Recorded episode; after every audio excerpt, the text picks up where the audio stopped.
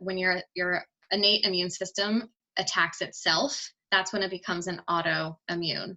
So the body almost gets confused. So in this case, with the thyroid, your body tags that thyroid gland as kind of like an antigen or a foreign invader. Living a healthy, balanced life as a mom can sometimes feel impossible. With tiny mouths to feed, butts to wipe, and so many things vying for our attention, it can be easy to feel like we're in an on again, off again relationship with healthy living. But it doesn't have to feel this way. I believe every mom is a super mom, and you deserve to feel like one too, and you don't have to go on another diet to do it. Join me, Kristen Dovniak, holistic nutritionist and certified intuitive eating counselor, for conversations on what it means to live a healthy, balanced life. I want to help you uncomplicate eating, improve your relationship with food, and live like the supermama I know you are. Hey, friends, welcome back to the Healthy Balance Mama podcast. I'm Kristen Dovniak, holistic health coach and certified intuitive eating counselor, and your host of the Healthy Balance Mama podcast. Today, I have another awesome guest for you. I am joined today by Allie Hobson, who I have been listening to on the Nutritionish podcast since the very beginning, so a couple years now. She is co host with Chelsea Gross, who is on the podcast a couple months ago, and they are both just incredible human beings with really unique stories. And the reason why I wanted to have Allie come on the podcast is not just because she is a fabulous functional nutritional therapy practitioner, but she has a really unique story of struggling with an autoimmune disease. And interestingly enough, it is an autoimmune disease that she was pretty asymptomatic around. So all of a sudden her life was rocked when she found out that she had Hashimoto's thyroiditis and she shares her story about how she found out and how she began the journey of healing from Hashimoto's using both holistic practices and functional medicine, um, as well as some medication. She shares her perspective on all of that and really making it work in her life, both in the prenatal phase, as she has an adorable little boy, Asher, who's just over a year now, and in the postpartum phase. So we had a great conversation about autoimmune disease, Hashimoto's, how she had to work through that during pregnancy and postpartum. And then now, as a mom, we talked a lot about taking care of yourself as a mom, autoimmune disease or not how to make time and prioritize taking care of yourself, how to find so called balance with everything going on in the world um, as a mom, as a business owner. So, we just had a really awesome conversation about all things health, functional health, nutrition, motherhood, autoimmune disease, all of the things. And I think you're really going to enjoy our conversation today. So I'm going to go ahead and introduce her and we'll jump right in to the interview. Allie Hobson is a certified functional nutritional therapy practitioner focusing on holistic nutrition, lab testing, and natural healing solutions. She became a nutritionist because she was inspired by her own health journey after dealing with amenorrhea and struggling to start a family. Along that path, she discovered she was dealing with thyroid autoimmunity, adrenal stress, and a cascade of hormonal imbalances. Through the healing power of food, supplements, Chinese medicine, and other holistic modalities, Allie was able to overcome and manage these health challenges and is now the mama to her her baby boy Asher, who just turned 15 months old. As, of, as an FNTP, she's trained to provide programs and protocols to assist individuals in achieving their health goals. She works to assess individual nutritional deficiencies using the body's innate intelligence, coupled with cutting edge lab testing as a certified restorative wellness practitioner. Allie primarily focuses on women's health and specializes in gut dysfunction, thyroid dysregulation, post birth control sim- syndrome, and prenatal nutrition. Sorry, it's a mouthful, but Allie has some fabulous certifications. In addition to being a stay at home mom, Allie runs her own business, Allie Hobson Wellness, and works as a nutritionist at two San Diego clinics focusing on holistic primary care and holistic recovery from substance abuse. When Allie's not working with patients or clients, she hosts a podcast called Nutritionish and partners as an advocate for safer skincare with Beautycounter.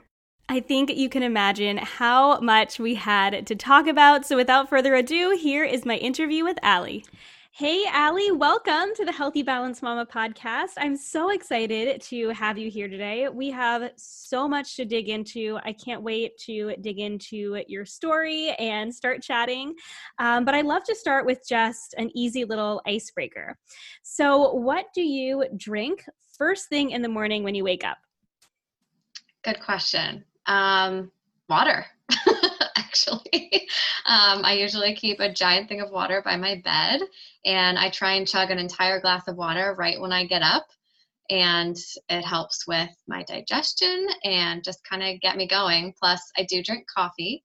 So I like to get in a good amount of water before I hit you know the straight caffeine situation i am exactly like that i've thankfully gotten into a routine of having water before my coffee but if i had not gotten into that routine, I would probably go straight for the coffee too. So yeah, one of the the easiest kind of like nice changes that we've had during this kind of quarantine time is my husband has taken a very um, professional interest in coffee making. so he doesn't cook, he doesn't do anything in the kitchen. It's usually just me, but he's like very into his French press. And so I'll come downstairs and he's like, I've made you this beautiful French press and I used the coffee that you got and it's organic. And I'm like, wow, this is like amazing. That is so that's awesome. the silver lining in this whole situation. hey, really good coffee is pretty amazing. So we um, got a Chemex for Christmas last year from my mom, and it takes so long that it's definitely not something we do every day with two yeah. kids. But on the weekend, sometimes my husband will bring it out, and we'll have this really amazing cup of Chemex, and it's so good. so good. I went down the whole rabbit hole of trying to find like the most non-toxic you know clean coffee maker that doesn't have any plastic and i mean i know the chemex is the best in terms of that but i was like i just don't know that i have the time to do that and wait and do the pour over and then i went into a rabbit hole of finding um, automatic pour overs they exist i was oh, like cool. well this is fabulous but they're like you know $500 of course but yeah i was like what a novel idea so i i just do a french press now which you know doesn't take too long, but takes long enough. But the Chemex is my next. Maybe that'll be my husband's next um, adventure that I will gift him. it's pretty delicious. Like how different and just sort of clean tasting the coffees if that makes sense like it's yes. it's so good i don't i don't typically add a lot to my coffee i like a little bit of cream in my coffee but i don't need anything with the chemex i just want that pure mm-hmm. coffee flavor. So good. And I use a French press too. That's what I use most days because four minutes is easier for me than right standing over it. right, exactly. So much fun. Oh my gosh, I love that question because everyone's answer is a little bit different, and I, I love hearing what you do first thing in the morning. So, I already shared your bio with my listeners, but I would love if you could just share a little bit more about who you are and what you're passionate about bringing to the world. Sure. Well, thank you. You know, just to back up for having me on, I'm really excited. I love doing, you know, podcast interviews and talking about all the things, especially now being a mom on this podcast. I feel like I'm part of like a new fun crew. So, so thanks for welcoming me into the fold there. Um, but yeah, so my background, uh, let's see, going back all the way to college, I guess you could say, is actually not in nutrition or health and wellness at all. I majored, I started out as an architecture major and um, even through high school, I knew that I was going to do interior design, like hands down. Um, we had internships even back in high school um, where I went to school. And so I did an internship with an interior designer, and that's kind of what I wanted to get into. So um, decided architecture was kind of the next best thing because they didn't really have a good program. I went to USC up in LA, and they didn't have a good interior design program. So I was like, eh, architecture will be like kind of the same. But let me tell you, it's not. It's drastically different and it's a lot of work. And after year one, I was like, I don't know if I want to do this. So I switched into doing more real estate, commercial real estate kind of stuff. Um, public planning and development was my major, and then I had a minor in architecture. So I I really still loved that whole industry and thought that that's what I was going to do for the most of my life. Um, I worked at two um, different architecture firms. I worked at Disney actually for a while right out of college, which was my dream job. Um, and I just, yeah, everything about that was amazing, except that I had this like, I don't know, just kind of passion for health and wellness as just like a fun hobby. Like I was always, you know, the healthier friend or like coming up with I don't know, funny recipes for things that I'm like, you guys should really try, you know, like using, I don't know, zucchini for noodles or whatever, um, you know, back when I was in school. So I think that I always had kind of like a, an inkling or an itch for health and wellness, and I loved running, um, all of that stuff. So that's kind of how I felt this like need to kind of pursue that hobby. And then it really was kind of probably around 2000 and I would say like 15 was kind of when I was like, okay, something's not right. And so I was working um, in an architecture firm, really, really long hours. That's the other thing about that industry is it's just literally so demanding. It was like pulling all nighters, you know, again, like I was in college. And um, we were about to get married. My husband and I were going to get married. And I was really excited, mostly because I was like, I'm going to go off of birth control. Like, this is my big moment that I don't have to take anything. Because I've always been more skeptical in terms of taking, like, you know, aspirin and Tylenol or Tums, or I just don't like taking stuff that I don't feel like is made from nature. I'm kind of, I don't know what that is or where that really comes from because it's not like my parents or my mom was really, you know, I don't know, a health nut really. I mean, we just took normal things, I guess, but I just always had this aversion to that kind of stuff. And so I was really excited to finally get off of birth control. And at the time, I was also kind of reading too about like how it can really disrupt your hormones more than it's helping. And then there's the connection with the gut, the gut. And um, so I went off of the pill in 2015 and nothing happened. And I remember my gynecologist saying, like, in three months, if you still don't get your period, then, you know, we'll put you back on the pill and it should come back. So three months came around, and then I was like, oh, what is he now? Like, it probably just takes longer. I've been on it for like 12 years. It's going to be back in three months. So I gave it a little longer, a little longer. And after about a year, I was kind of like, all right, well, maybe I could start to like figure this out because this seems like somewhat not normal.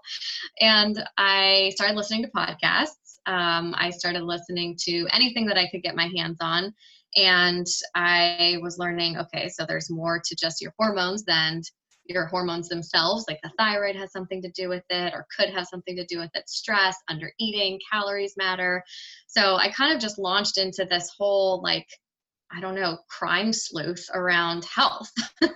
and I got some lab tests done, um, you know, kind of to fast forward. I was told that I had Hashimoto's and I'd never heard that term before in my entire life. I remember coming home to my husband and being like, oh my God, I have this like thing and it's like an autoimmune disease. I don't even know what that means. And yeah, it's like pretty serious. And I really didn't have any symptoms um, aside from the lack of my period not coming back. And so I kind of just brushed it off a little bit and thought, you know what? I don't know. She didn't, the doctor said, you know, we don't have to put you on medication just yet. We'll just monitor it. Should be fine but you know knowing what i know now it's like my tsh at that time was really pretty high. I don't know why they thought that they didn't need to put me on something. And in a way i'm kind of grateful because i probably wouldn't have gone down the path of investigating as much as i did so I saw a naturopath. I kind of took more of an alternative route because I didn't just want to go the conventional way. I'm, I'm really stubborn, I think, in that way. I definitely get that from my dad. It's like if someone tells me to do something, I'm going to go completely the opposite direction and research the hell out of something because I think that it could be a thing. So I just went into this big investigative research and, you know, really kind of uncovered so many things that I was doing wrong, even though I thought I was a really, really healthy person. And, you know, that kind of cascaded me into finding out about the NTA, which is where I went to nutrition school. Um, I did that simultaneously while you know working in an interior design firm. Um, became a nutritional therapy um, practitioner, and I was like, nope, this is this is what I'm going to do because I know there are so many women uh, just like me that are having these issues and think that maybe there's like just one option or they're feeling really frustrated. And it was kind of like I pulled back this curtain that I didn't even know existed and I just kind of fell in love. So that's how I got into, you know, kind of what I'm doing now. So, so cool. I love that you had that like underlying passion for health and wellness, but then it was your own health struggles that you didn't even know you were having that yeah. you just kind of uncovered that really drew you to this. And oh my gosh, I I don't believe anything happened. I believe everything happens for a reason, actually. I don't think there's any real coincidences. That's so cool. And I imagine very scary when you're like, oh, I just think this is a little issue that I definitely need to dig into further. But being handed an autoimmune condition when you had no other symptoms is got to be pretty scary and definitely life altering. So, for those listening who might not know, can you just kind of explain what Hashimoto's is um, and kind of your story of what happened once you were diagnosed? You said you kind of let it go for a little while, but once you kind of started working towards healing, what did that kind of look like? Sure. So, background on Hashimoto's is that it is considered an autoimmune condition. There are a million different types of autoimmune conditions, you know, things like lupus and um, rheumatoid arthritis. Those are all things that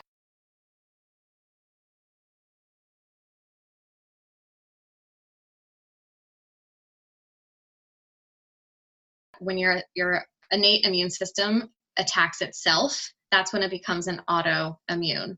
So the body almost gets confused. So in this case, with the thyroid, your body tags that thyroid gland as kind of like an antigen or a foreign invader. And so certain things um, can be kind of underlying as to what causes Hashimoto's, which I can kind of explain a little bit too, but also one third of it is genetic. So during this time, I did learn, not even till actually about a year ago, um, that my aunt has Hashimoto's, which I had no idea. We're just not very close, and it randomly came up in conversation. So I think that with any of these types of conditions, sometimes the genetics kind of plant that seed and your diet and your lifestyle and maybe the things that you're eating or certain stressors um, can pull that trigger to bring something to light. So i think in my case um, i don't necessarily still know what that kind of like you know one thing was and this is what i talk about with my clients all the time is that it's usually not just one thing. It's not one thing that you did wrong that brought this about. It's so many different things that kind of put this like train track together to all of a sudden the train just came flying down the tracks and it's like here we are.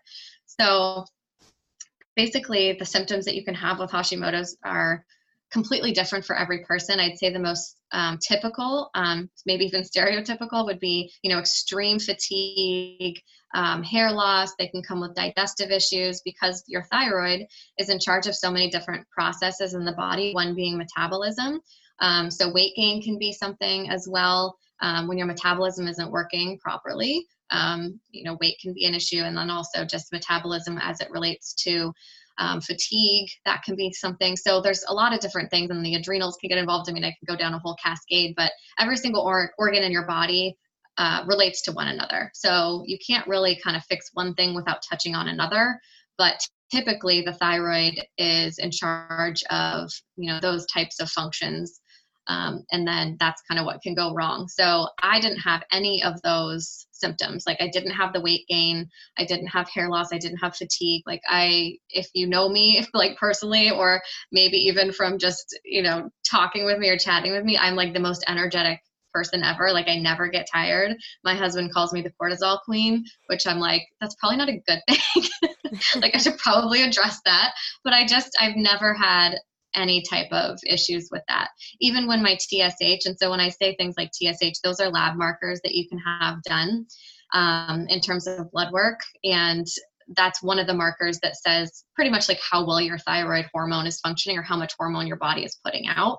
And even at a level that doesn't make sense and it's like whoa that should indicate hypothyroid so hashimoto's can mean hypothyroid and it can also mean hyperthyroid so you're hyper hyperthyroid meaning your thyroid is working too quickly and perhaps you're having like heart palpitations or you do have you know more of that like just crazy exotic like you know energy like i would seem almost more like someone who's more hyperthyroid than hypo hypo meaning slow. Um, but even when my thyroid was not working and should have been reading very very hypothyroid i still didn't really have any of those symptoms. Um, and so i mean that could be for a lot of different you know clinical reasons. However, it just didn't seem like a problem. You know, it's like, well, if I don't have any of the symptoms, then what's the big deal?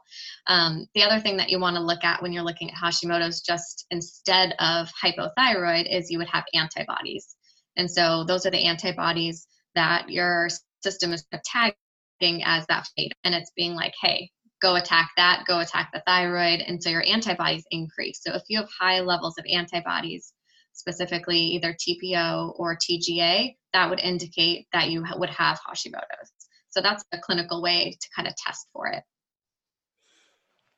Thank you for explaining that. I feel like, you know, I just with my nutrition experience, I have learned quite a bit about the thyroid. But I think one of the things that you pointed out that can be really confusing is that a lot of those symptoms are symptoms of other health conditions too. So, really getting to the bottom of it, or a lot of times just going to your doctor and going, Oh, I'm really tired all the time. And they're like, Yeah, me too. Because so many people yeah. experience things like fatigue and and for you you know going off of birth control and then not having your period for a few months a lot of people would consider that normal and you recognize that this wasn't normal and that you wanted to do some further testing so i think it's a really good just I don't know, encouragement for the woman who feels like something is off, even if they have that little, just that little inkling that I think something's off, to go get that testing because sometimes you need the testing to tell you that, hey, there's something going on. I've had quite a few clients actually who have listed out some of these symptoms and they're like, well, I've been like this for a really long time. So I think it's just me. And I'm like, well, maybe go to your doctor and get these tests done. And I've had more than one come back and go, oh my gosh, I have this thyroid condition I had no idea about, or I have PCOS, or, you know, all of these different conditions. So there's so, there's, I, and then, you know, their lives change once they realize that, oh my gosh, I can actually take action and I can actually do something to start healing my body.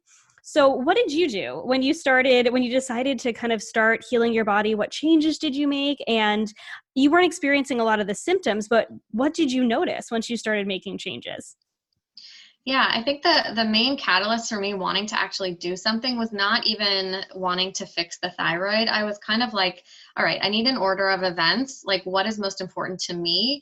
Because I didn't have that understanding necessarily like, oh, I should definitely address you know the thyroid or i should really feel like or you know figure out what's going on i was like i need my period back because at that time it was like okay my husband and i were ready to have kids and it was a really big kind of like well we can't because if you're not really i mean sure technically sometimes you can still get pregnant if you're you know not having a period um and uh, but i just was like well that's not a good place to you know set the foundation for for a family when things are clearly not happening. So that was really my main driver is like i want to get my period back naturally because i can recognize that something's wrong. So that was kind of like you know i think and i think that's important too when you're realizing like why do you want to fix something or heal something or investigate further? Like figure out and make it really clear like what is your why? My why was a family. And so that was going to not stop me from doing anything. I was going to take do whatever it took for the most part. So the first thing I did was I did go see, you know, traditional um, endocrinologist. I saw, you know, traditional gynecologist, a handful of them, and most of them. Um, actually, what's funny is that the first doctor I saw, he goes, "I know you're not going to want to hear this, but I think you actually just need to gain weight." And I was like, well, that's not going to happen. And so I just moved on. And now when I look back on that, I'm like, I literally might have just been able to do that and get my period back. Mm-hmm. I mean, yes, there were a lot of other things going on, but that was a very, very big critical thing for me personally in my journey to get my my cycle back and heal from amenorrhea. So, anyways, I saw a bunch of different doctors, um, and I ended up seeing a naturopath, and she identified that you know autoimmune diseases happen for a certain, you know, whatever reason. It could be something like heavy metal toxicity. It could be poor liver function to where you're not converting the thyroid hormone. Um, it could be a handful of things. It could be a lot of different gut issues. So I worked with her for a while. We did, you know, a handful of supplements. I totally changed um, the way that I ate in terms of how cleanings were. I had always quote unquote eat healthy, but what I thought was healthy were like I mean, in college, I guess that doesn't really count because it was like super healthy in college. Maybe some people are, but like cottage cheese doubles had low calories, or like think thin bars, you know, didn't have a lot of sugar. I didn't read ingredients or labels or anything. Um, also with Hashimoto's and um, I would say gut healing in general, gluten is a really big trigger for a lot of people. Um, I feel fine when I eat gluten. I probably still feel maybe okay if I eat it. I just, it's been so long. But gluten is really, really important to avoid when you have Hashimoto's because there's something called molecular mimicry. And the gluten protein, um, gliadin, actually looks a lot like your thyroid gland. So when you're consuming gluten on a daily basis, you're kind of asking your body to get confused. The body is going to target the gluten and try and break that down, but instead they're going to get confused and break down basically your thyroid tissue. So I completely eliminated gluten from my diet. Um, I did take, take into consideration something called cross reactive foods with gluten, where some people's body even consider things like oats and chocolate and coffee and things that can get confused with gluten as well and continue to attack that gland. Um, I kind of completely cut out dairy for a really long time. Um, and what I do now is you know a little bit different. It's kind of a hybrid of maybe all these things. I'm pretty strict with a lot of stuff but um, i went down you know kind of doing no grains and really just looking at like what can i do to reduce inflammation? I educated myself on which foods cause inflammation which foods are gut disrupting. Um, i did a lot of testing I think that can be really helpful. I'm kind of more of a functional nutritionist, I would say, in terms of how I like to figure things out. I think that you can do a lot of the basics, and depending on where you're coming from, that might get you really, really far. But I think information can be really powerful depending on where you're at and you know costs of course stuff like that but i did a gi map stool test i did a food sensitivity test um, I tested for SIBO, I tested for Candida. Um, I mean, I looked at everything. I continued to run my thyroid lab. So I really took it from kind of like a clinical functional level. And of course, at the time I was going through nutrition school. So I was trying to just use myself almost as a case study and I would say most of the people that I know who end up becoming um, a nutritionist or in the health world kind of learn from themselves and being that guinea pig. So it's actually really helpful. It's just hard to kind of be the person navigating the ship. I think you definitely need to, you know, pass the baton off to someone else because working with yourself is really hard and i still struggle with that like oh i should do this and maybe i should do this. But i just you know i ask somebody else and i have people that i rely on to be like all right give it to me straight. Should i do this test or do i not need to do this? Because i can't like see beyond the you know the the blurry goggles that i have on. Um, but yeah i did a lot of testing. I went through the ntp program and I think that's kind of what set me into a path of understanding the levels in which, okay, this is the most important. Let's address this first. And then we're going to do this. And then we're going to do this and really take it by like a step by step process.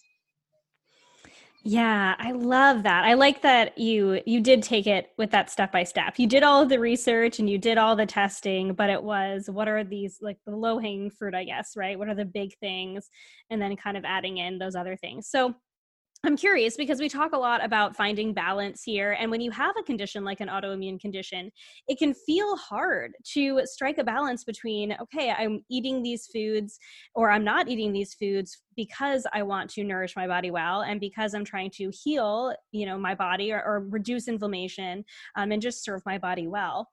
So how did you find that balance of you said, you know, you're still without gluten, but you you were without dairy for a while and then you kind of added it back. How did you sort of find that that place of balance in terms of eating and kind of how you serve your body now versus kind of in the very beginning?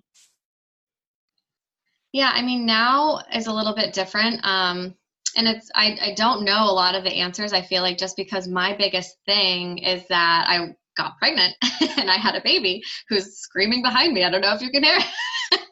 It's all but, good. It's a podcast uh, yeah, for moms. exactly. So y'all get it.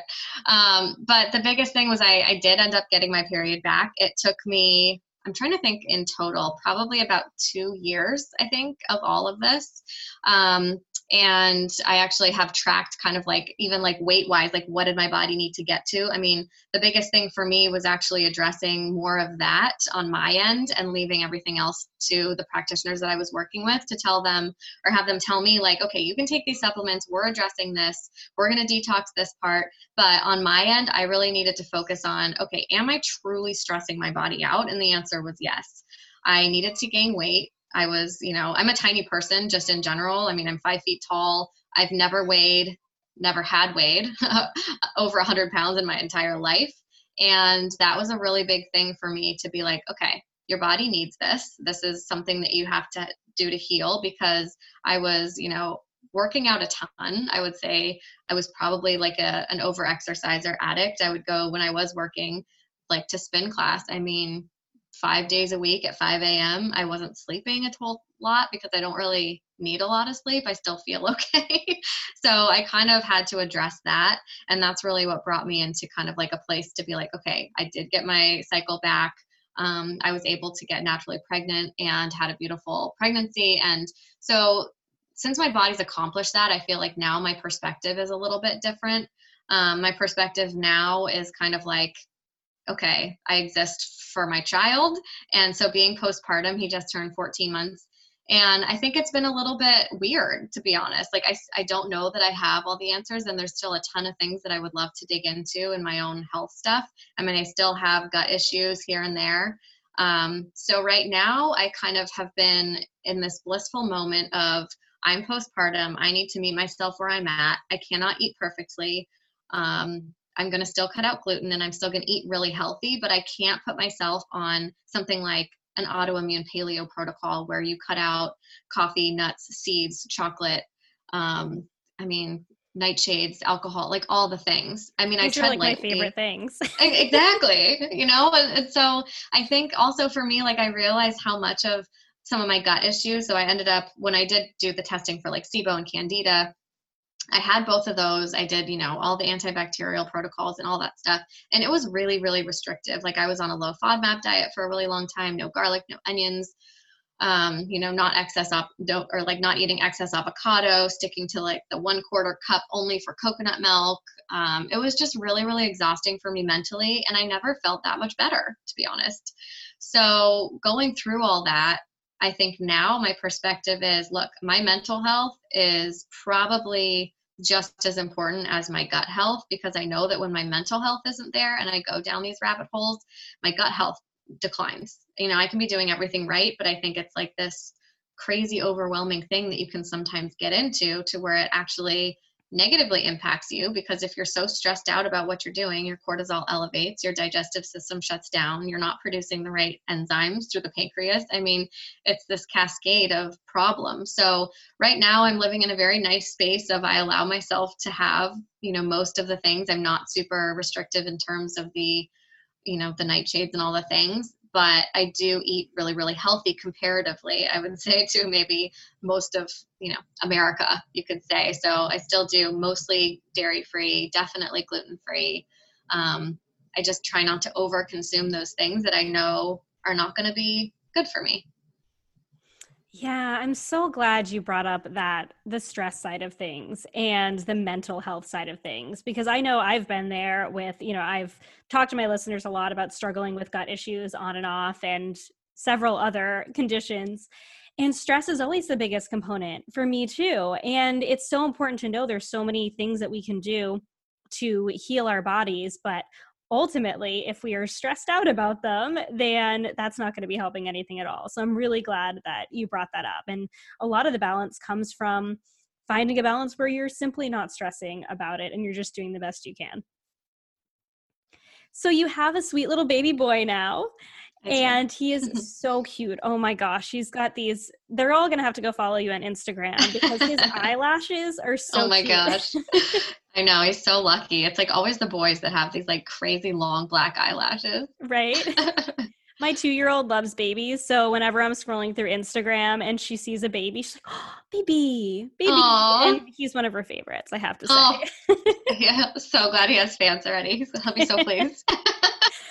So I'm wondering then, how did Hashimoto's play into your pregnancy and your postpartum in terms of things you might have needed to change? And I know you talked a little bit about, you know, being gentle with yourself and postpartum now, but how did how did that play into kind of the prenatal and post and um, pregnancy side of things?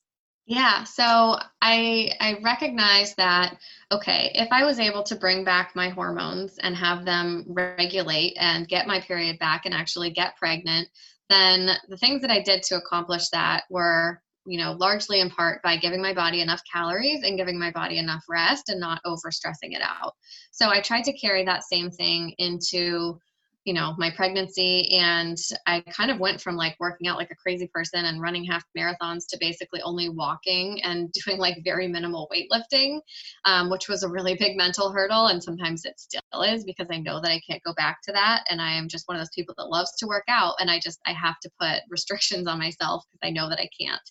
Um, so i think you know kind of keeping that in mind when you're trying to give all of your nutrients to something that you're growing inside your body having that kind of you know give yourself give yourself that rest i think that a lot of pregnant women that I see are still doing these things or feel the need that they need to do these things, like you just don't. You just don't have to do anything. Like this is especially once and if this is your first child, once you get to the other side of being a mom, like you never get to rest. So now it's like I wish I had taken more of those opportunities, you know?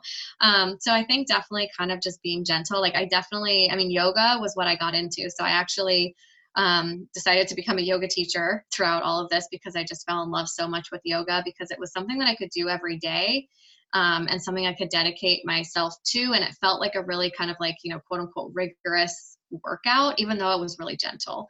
So yoga, I think, was something that kind of like carried my mental sanity throughout all of this. Um, and let's see, so what else did I do? So, kind of to wrap up, I guess, the story too is I didn't ever necessarily like balance my thyroid on my own. I haven't gotten rid of Hashimoto's, I still have it.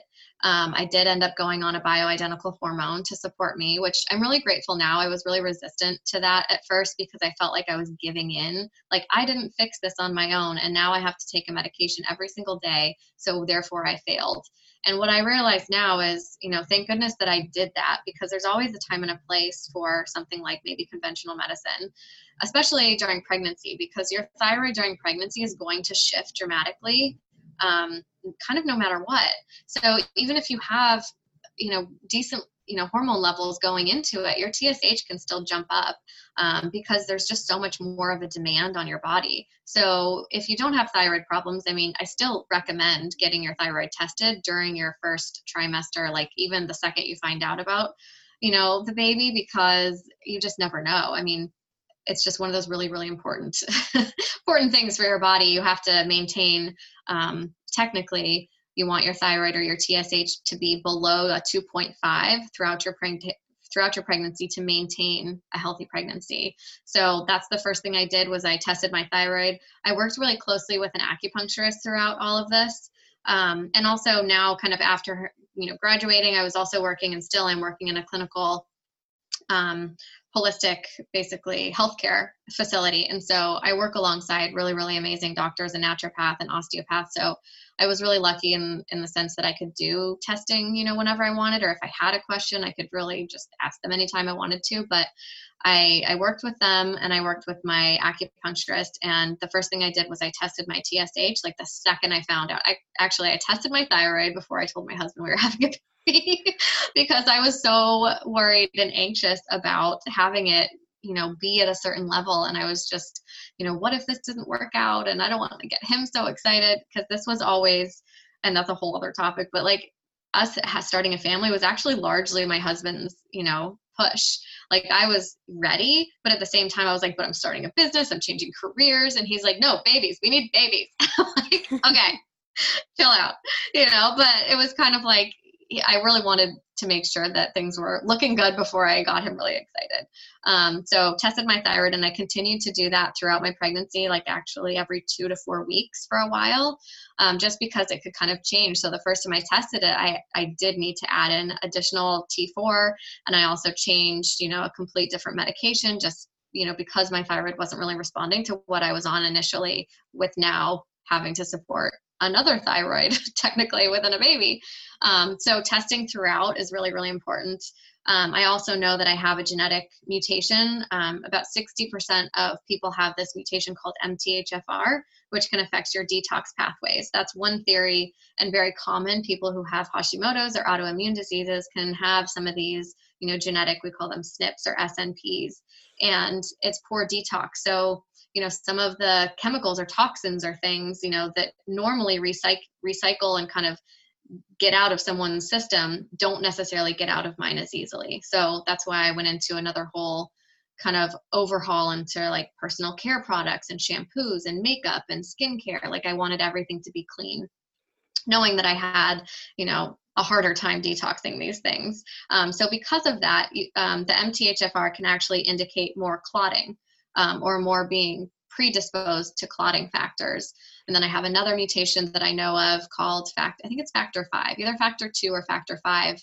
Um, so, anyways, I knew all these things going in. So I kind of came into my first like OBGYN appointment, like, hi, I have all these things, and here's all the things I know about my body. He was kind of like, wow, like, okay. so, I mean, hands down, being your own advocate. Now, I feel like I don't want to like scare people to be like, you have to do all these testing, you know, stuff before you get pregnant. Like, normally you don't. I just knew that I've had amenorrhea, I have a, you know, Hashimoto's, um, I have autoimmune disease in my family, and my cycles have never been regular. You know, I had all these things working against me, so that's why I had this information. I don't think it's necessary for you to have all this information going in, but it can be a helpful tool. Um, so I ended up going on uh, baby aspirin actually for my first trimester just to make sure that I was being really, really careful of clotting. My mom also has a really big history of clotting and she's had a handful of miscarriages. So I kind of knew my health history um, and and what I could be, you know, predisposed to. So those are just, you know, some examples of some of the things that I did extra, I guess, too. Um, one thing I do like doing um, and recommend that people do is um, taking a prenatal, you know, six months, four to six months, even before you start trying to conceive, because you're by the time you find out when you're pregnant, right? You're like, you know, I guess already four weeks. It's like you can find out at maybe like two weeks, but you're already two weeks behind. So making sure that you have all the right nutrients, um, all of those things are kind of like up to par. I like doing um, a micronutrient panel for people who are, you know, kind of planning their preconception. And maybe this is more of like a newer thing in the past, I don't know, five to 10 years, is people like plan for this, you know, they plan for conception and they put their body through kind of, you know, a little baby boot camp to try and be as healthy as possible. And I feel like that is wise, you know, because why not? It's like you, you have this human that you're growing, you might as well kind of, you know, make it a little fun hobby and, and know what you're getting into. So I love doing the micronutrient panel. I did that. Um, what else? Yeah, I kind of just, I guess what the Hashimoto's is really just monitoring your thyroid and going in regularly. So I did, you know, more blood draws than probably most people. Um, I did the NIPT test um, to find out like, you know, early genetics, um, early Down syndrome, that kind of stuff. I was really interested in, in knowing as much as, as possible. Um, and then when it came to kind of like my birth plan or my birth, you know, wishes, you could say, um, I really wanted to try and do as natural as possible.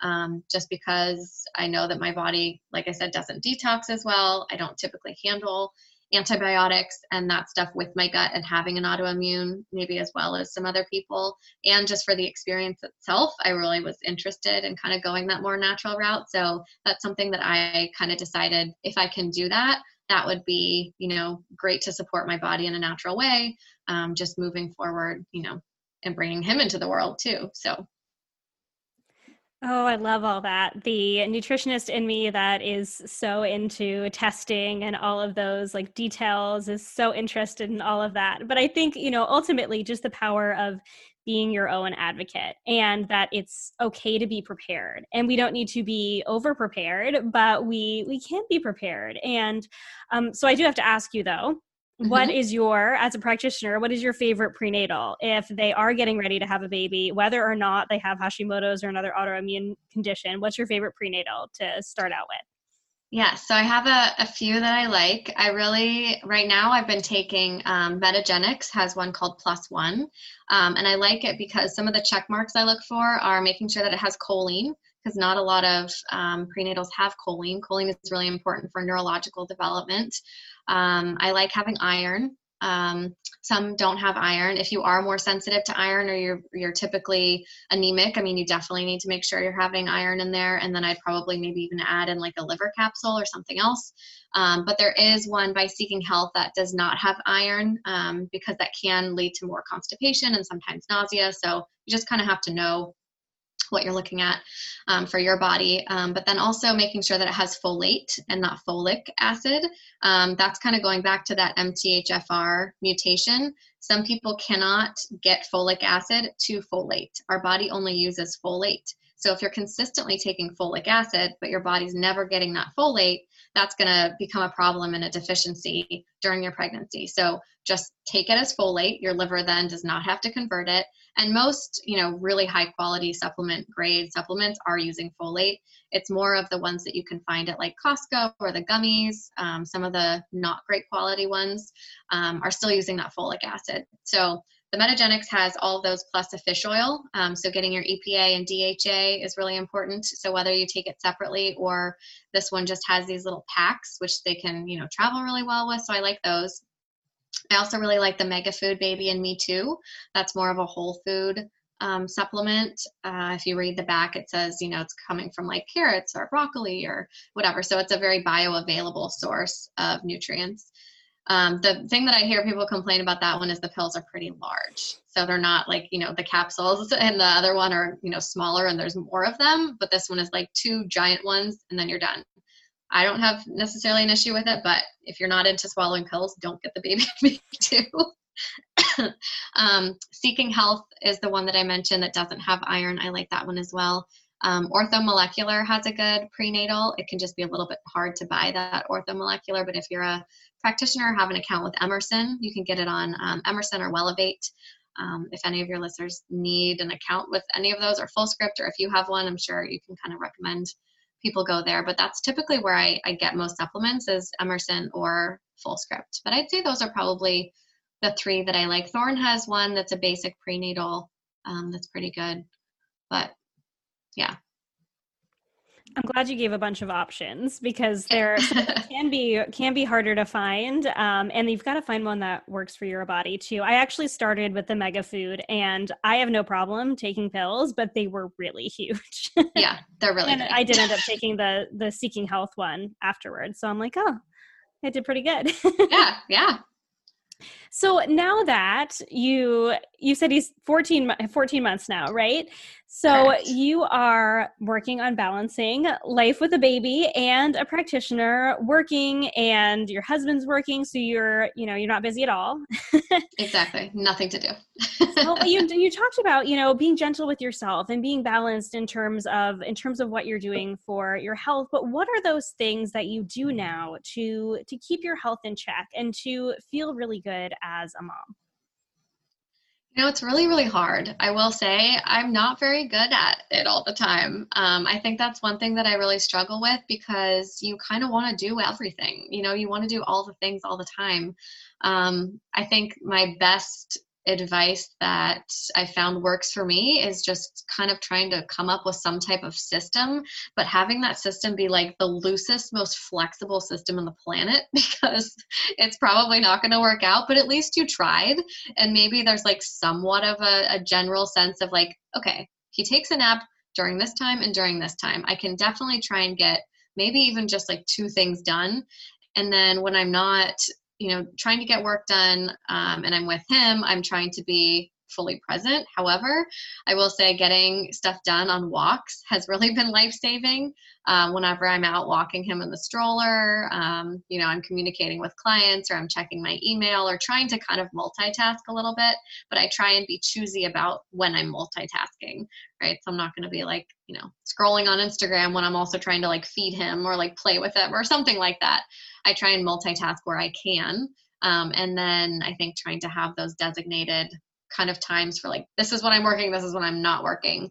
Um, my mom does help. She lives really close, which is is nice. So I'm out of the house or was out of the house working in um, the clinic on Tuesdays and Thursdays, and then I also work in a rehab facility um, for substance abuse, and I teach a nutrition course um, every Tuesday there. So those are kind of my like out of the house work days. Um, and then when I'm here Monday, Wednesday, Friday, it's just, you know, my own clients as much as I can get done. It's been really, really nice having my husband home, I will say, during this, this mm-hmm. quarantine time, because um, he's been really helpful and he's, he's pretty hands-on with them. I'm pretty lucky.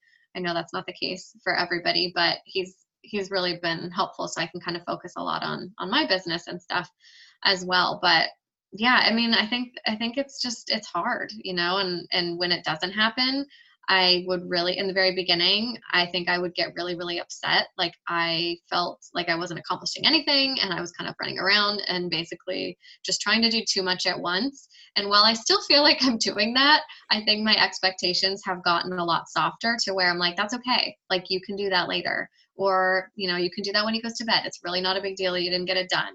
Um, you know, so I think just kind of like managing your own expectations, to be honest. No, I think that's huge. That is such great advice. And I think that's advice that I need right now, too. I think so many of us need that, where we do, I think, as moms, put so such high expectations on ourselves. We can only do what we can do and trying to block out the time like you said and give ourselves that grace because yeah it, it's hard being a mom. Yeah yeah and the other thing too is i think that what i've tried to do is to only take on things that i know that in some way shape or form i can actually do right? So like we actually had you know during our kind of like okay how are we going to maintain the podcast that i do with um, chelsea? Um, we were like i don't know i don't know if we can keep this up and I was like, I don't know if I can either. This is just so much work. And uh, we both kind of were like, no, we need to figure this out. All we need to do is put systems into place. I'm going to do this. You're going to do this. I can do this here. You can give me grace here. I'll be patient with you here. And then when it comes to something like, you know, working with my own clients, I've transitioned everybody to using an app called Voxer. So it's like a walkie talkie app, and that's the only way that I communicate with my clients. We have one call, and that's it because I just can't commit to meeting with someone at a specific time I'm sure they can't either because most of the people that I work with are also moms or they have a full time job. So working smarter and not harder.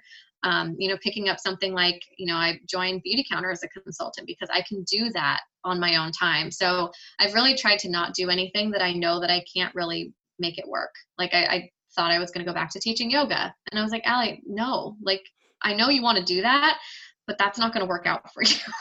like it's just too stressful. And so anything that becomes too stressful, I think I've just let it go and kind of like, you know what, it's not in the cards right now, but it doesn't mean that I can't go back to that at some point in time. I think that I get stuck, you know, in the cycle of like, he's only going to be this age forever and I'm never going to be able to do these things. And my husband's constantly reminding me that he's not going to always be this age. He's going to be in preschool like not soon, but kind of, you know? And then he was like, and then he's going to college and then he's married and he's not even here. and I'm just like, okay, stop. you know, like you have to kind of remember that this is just a snapshot and don't try and do all the things because you'll have time to do it later. Yeah, absolutely. It does go by ridiculously fast, which I'm sure you're already taking note of. yes. Yes. But it's true that everything's a season. And I think that was the best piece of advice my husband and I got when we like first became parents. My oldest is 6. I feel like an old parent now. but it's that everything is a season and whether it's with parenting or with the things that we want to do, there will be always time. There will always be time to do those things, but yeah, not putting too much on ourselves because as we talked about stress is no good for our health either so yeah so i'm curious then so for the mom let's say or whoever the listener is whether she's a mom or just a woman listening who feels like she has some new symptoms coming up she feels like she needs to prioritize her health even through all of the craziness of mom life what are what are some maybe signs or symptoms that she might need to prioritize her health a little bit more? And how can she maybe start moving forward in that in the busyness of mom life? I know that's a really big question but yeah. i'm just gonna let you go for it. Yeah. Well I, I definitely think that i mean we kind of forget that we have so much power and there's actually so much that we can do for ourselves and for our health. And it might just be putting together the right team or asking the right questions or reaching out to that one person that might point you in whatever direction that may be. So I think if you're experiencing, and just to give some like signs or symptoms, I mean, extreme fatigue is a hard one because everybody, you know, I feel like if you're a new mom or if you're just a mom in general, or sometimes even if you're just a human, like people are tired. We live in a day and age that seems exhausting because we even see things on social media like, oh, this person's doing this and she's getting that certification and she did this, blah, blah, blah. And it's like, okay, you just constantly mentally feel like you're behind and that's exhausting. But if you are just kind of dealing with extreme fatigue, like no matter what, I would say don't ignore it. Don't just put that on, oh, it's motherhood, oh, it's this. You can say that for so long, but why not take advantage of figuring something out sooner before it becomes an even bigger problem? So I would say extreme fatigue, no matter how much sleep you're getting, um, that would be you know somewhat of a red flag depending on your season of life. Um, horrible periods is a big one. Um, you know terrible pms you know tons of cramping really moody. We actually shouldn't have these extreme symptoms like that every time you have a period. It's just become so normal that we're just expected that this is what happens and this is just going to you know i'm going to deal with this for this month and move on. But that shouldn't be the case. So that could be a sign of you know something like estrogen dominance or there's a whole different or a handful of different things you can look at with that but knowing that that's not normal is sign number one. Um, or again lack thereof. I know a lot of women um, who say oh well you know i have my period maybe like every other month or sometimes i miss two months but it's fine. It's like okay yeah i'm i'm glad you're getting it. Let's start with that because that's good. I was the person who didn't have it for two years so like to me that seems like oh it's not too bad. But of course knowing what i know you should be having them you know relatively every 28 days every single month. So if there's something off about that there's something off elsewhere. Um, digestive issues um, migraines constant bloating um, these are all things that kind of can happen. And i would say a large amount of you know people or the majority of our population has some of these things but you don't have to. I mean I, I think we just get used to it but why? I mean why get used to something that's uncomfortable or that you have to take a medication for or you know supplement for even if it's like yeah i just take magnesium every time i get a headache but i get headaches every day i mean that's not you know quote unquote being like the most natural either. We have to figure out why you're having headaches in the first place. So I'd say anything is relative for you know a cause for concern and i don't think you have to necessarily go straight to the doctor and just say hi i'm having all these things i mean you could even just reach out to a friend or i mean best case scenario someone you know like ourselves that does this for a living and focuses on you know balancing out people's bodies because it could be that i may just make a simple suggestion or um, point you in the direction of someone else or even if it's like hey maybe you should not do spin class every day at 5 a.m maybe you should try yoga. Like that's a simple suggestion that could actually change someone's life. So i think just reaching out and and addressing and saying like hey i have these things going on um, even on instagram now there's so many different people putting out free content and free information and pointing people i think if you are someone in this health space i mean all we really want to do is help people you know like yes we you charge you know perhaps to work one on one together and maybe that's necessary but at the same time I love helping people who just have a simple question. You know, it's like you can ask whatever you want to ask for the most part. Maybe some people might not get back to you, but for the most part, or if you ask me, I definitely will put you in the right direction or do what I can to help you. So I think just asking the question and just, you know, saying, hey, this isn't right and doing something about it is the best place to start.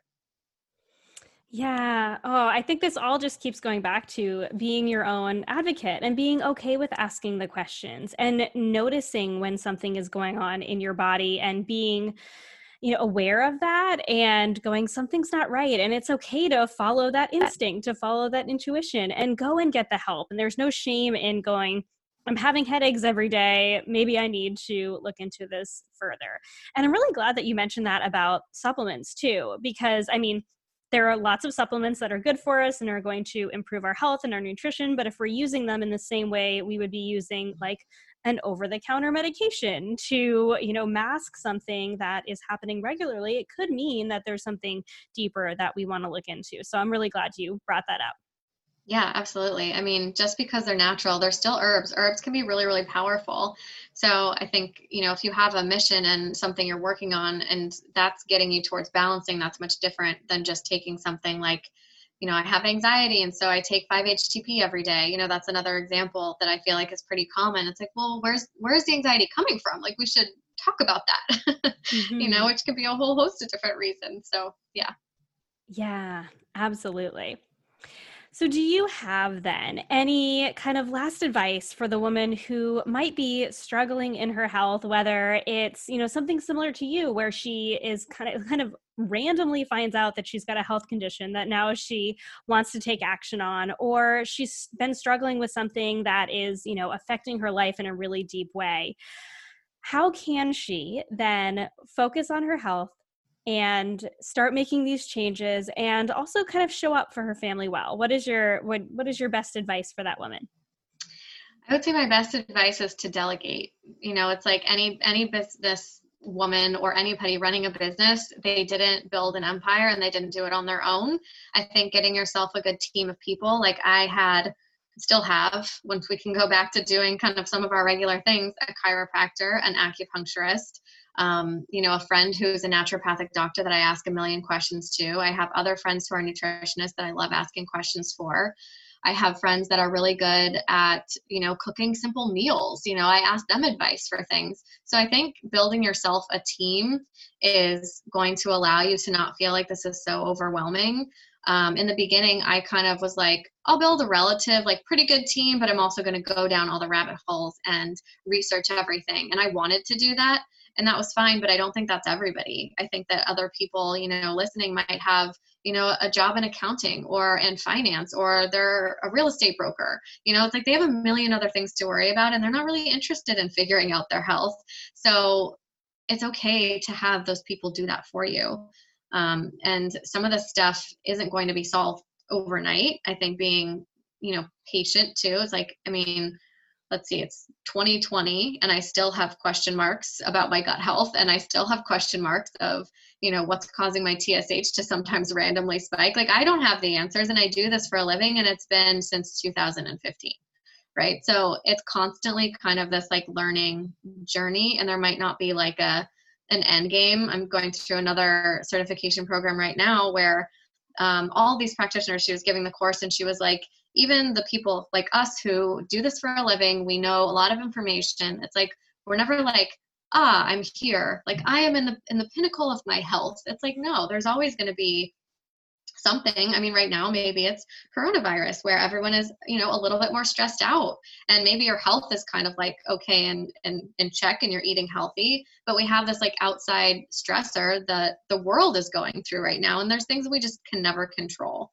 so you know, I think just being patient with that and knowing that might not be fixed overnight. But yeah, I would say delegate, and especially as a mom, that's the one thing that I've learned um, is I tend to be the person that wants to do everything because I think he's going to remember everything, and I'm like, no, I have to put him to bed every night because he's going to remember and he'll love me, you know, like he'll love me more and see my face, and it's like, no, no, he'll love you just the same, and he should also love his father. So like you know, like I don't know where I get this. It's, like a mom thing. You just want to like do all the things because you feel like this matronly, I don't know, responsibility or something like that. But you know, giving dad bath duties or, or whatever it may be, you know. Um, so delegating with your health, I think, is equally as important because they all play a different role, and someone is going to bring something new to the table every single time.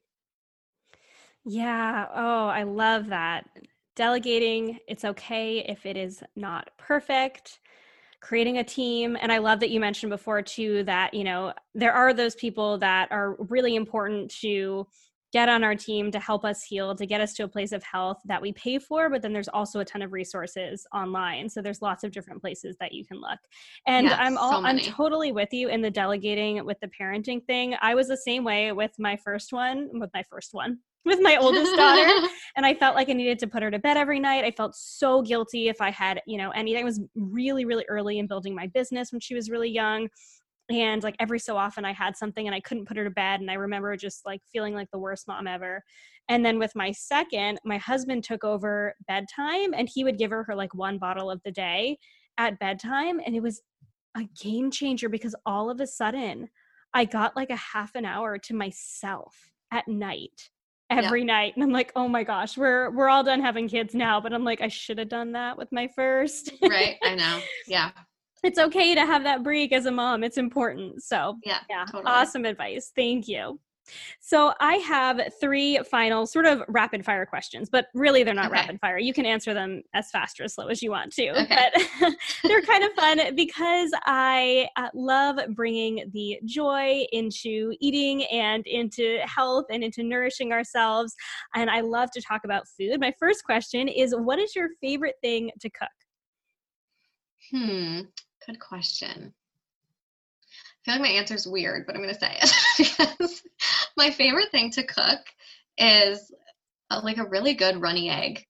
Like there's nothing more mm. satisfying when you get that like nice shovel from underneath the egg and then it doesn't break and then when you put it on a piece of like I don't know, I've been doing this like um keto bread from it's called base culture is like mm. my favorite gluten-free bread at the moment and there's nothing better when you just cut right into that egg and it kind of yolks everywhere so i really enjoy cooking runny eggs so good eggs are probably my favorite food If somebody tells me that I can't eat eggs, I would be devastated. Thankfully, I've they've given- never given me any issues. Yeah, I've given them up a few times and it's really tough. I, it's really tough.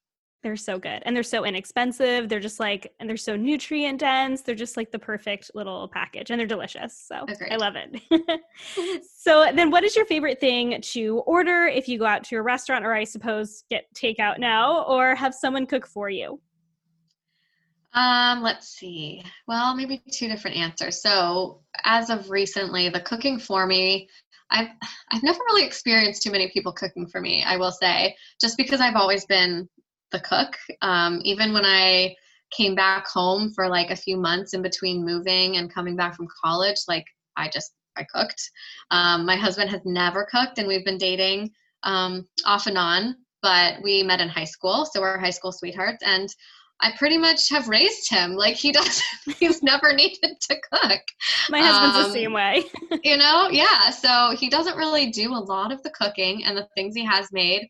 Um, I could I could do without. So I'm gonna go with the coffee that he's really good at making. He makes a beautiful coffee and he's he's been blending the butter in it with the oat milk and it's just Mm. fabulous. So that's what I would love. And there's just nothing better than having someone prepare that for you. Um, but in terms of takeout, I am like a huge softie for fish tacos. It was my Mm. pregnancy craving. Always wanted fish tacos. I'm like, what pregnant woman craves fish? Like, that's weird. I mean, it's really probably about the corn tortilla and the sauce, let's be honest. But I still just really love a good fish taco. And being in San Diego, I'm lucky we have pretty good access to some good fish tacos here. Yeah. Oh, I had fish tacos. We had fish tacos for date night this past week. I'm in Rhode Island, so we've got pretty good seafood too. Different, different coasts, but I love fish tacos. Is one of Yeah. my favorites. I love Yeah. it. I think tacos have definitely been on the list for a lot of people for their favorite. Just like that. Yeah, it's a perfect package of little everything. so good. So, we talk a lot on this podcast about finding what I love to call your beautiful balance. So, it's going beyond kind of obsessing over our food and finding nourishment and pleasure in food and in life. So, what does your beautiful balance mean to you? I thought about this um, as I was kind of looking ahead to some of the questions, and I feel like my answer is, is that there is not really sometimes a beautiful balance. And especially with motherhood, at least in the season that I'm at right now, is accepting the unbalanced life or accepting that beautiful unbalance. Um, because I mean, I, I held on to a lot of things early in um, my son's life in terms of like breastfeeding. That that didn't work out. Latch was terrible. Long story short, just I we couldn't make it work. And so I've been exclusively pumping for now 14 months. And sometimes I think about that and I cry because I'm like, that's not what I wanted, you know. And um, with him too like you know foods have been a little bit challenging and like that's my bread and butter like i do food for a living so how do you not like all these things that i'm giving you? Um, and when i get really upset about it i can go into a complete spiral and just be really upset and that takes away from the beautiful everything else that's happening so i think that i've learned to kind of be okay with this beautiful unbalance of some days are really great and he's literally the happiest kid and he smiles all the time and he laughs at himself in the mirror and then he'll you know choke on something and throw up everywhere. And i'm like okay that's a good balance. Yeah we had like a very good high and a very good low so that evens it out doesn't it? You know? That's motherhood right there. yeah I, I think it is and the more i get into being a mom i think that being accepting of the balance that is maybe not there is kind of you know beautiful because when you do have those really good moments um you know they really mean a lot. So yeah perfection is is something that i feel like just shouldn't really be something you strive for. Just do the best because what you're doing is perfect. You're raising a human you Mhm. know? Everything you're doing the way that you're doing it in some way shape or form is literally the perfect recipe Yes, I 100% agree. I love that. So, where can my listeners learn more about you and your services? Where can they find you?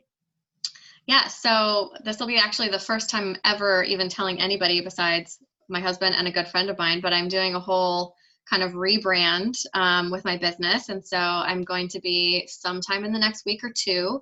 Um, I'm changing Bare Food Nutrition, which is my Instagram ham- handle, to Allie Hobson Wellness.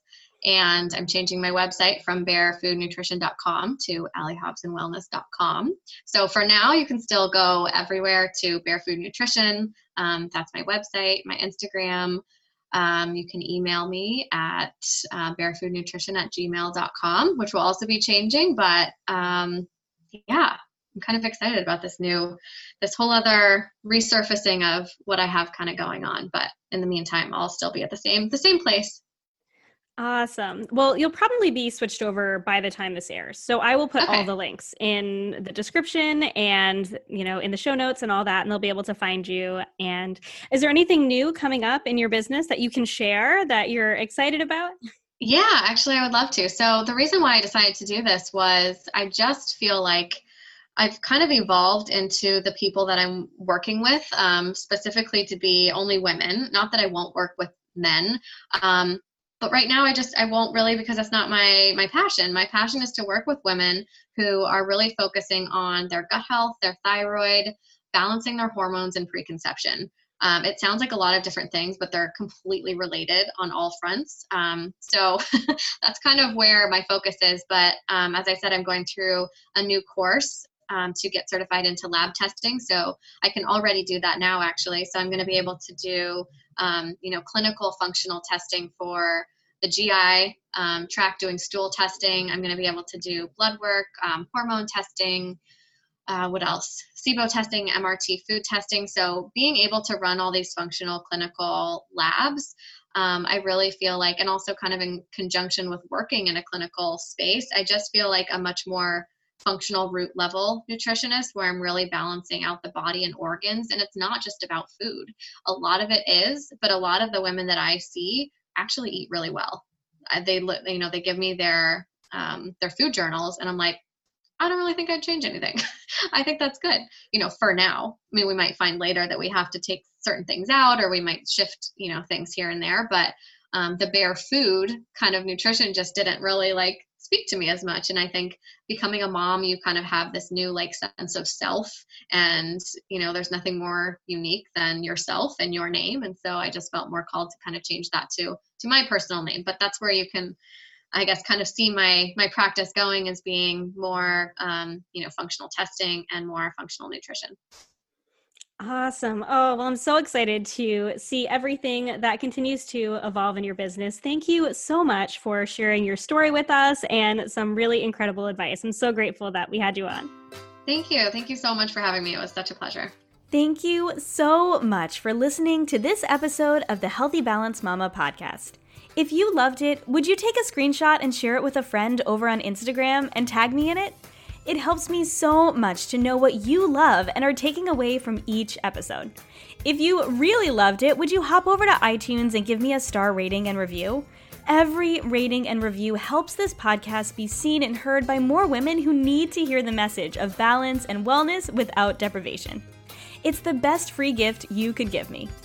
And as a reminder, the information and opinions on this podcast are meant for education and inspiration only and are not to be taken as medical advice, diagnosis, or treatment. Please consult with a trusted practitioner before making any changes. Have a beautiful day, friend, and I'll see you in the next episode.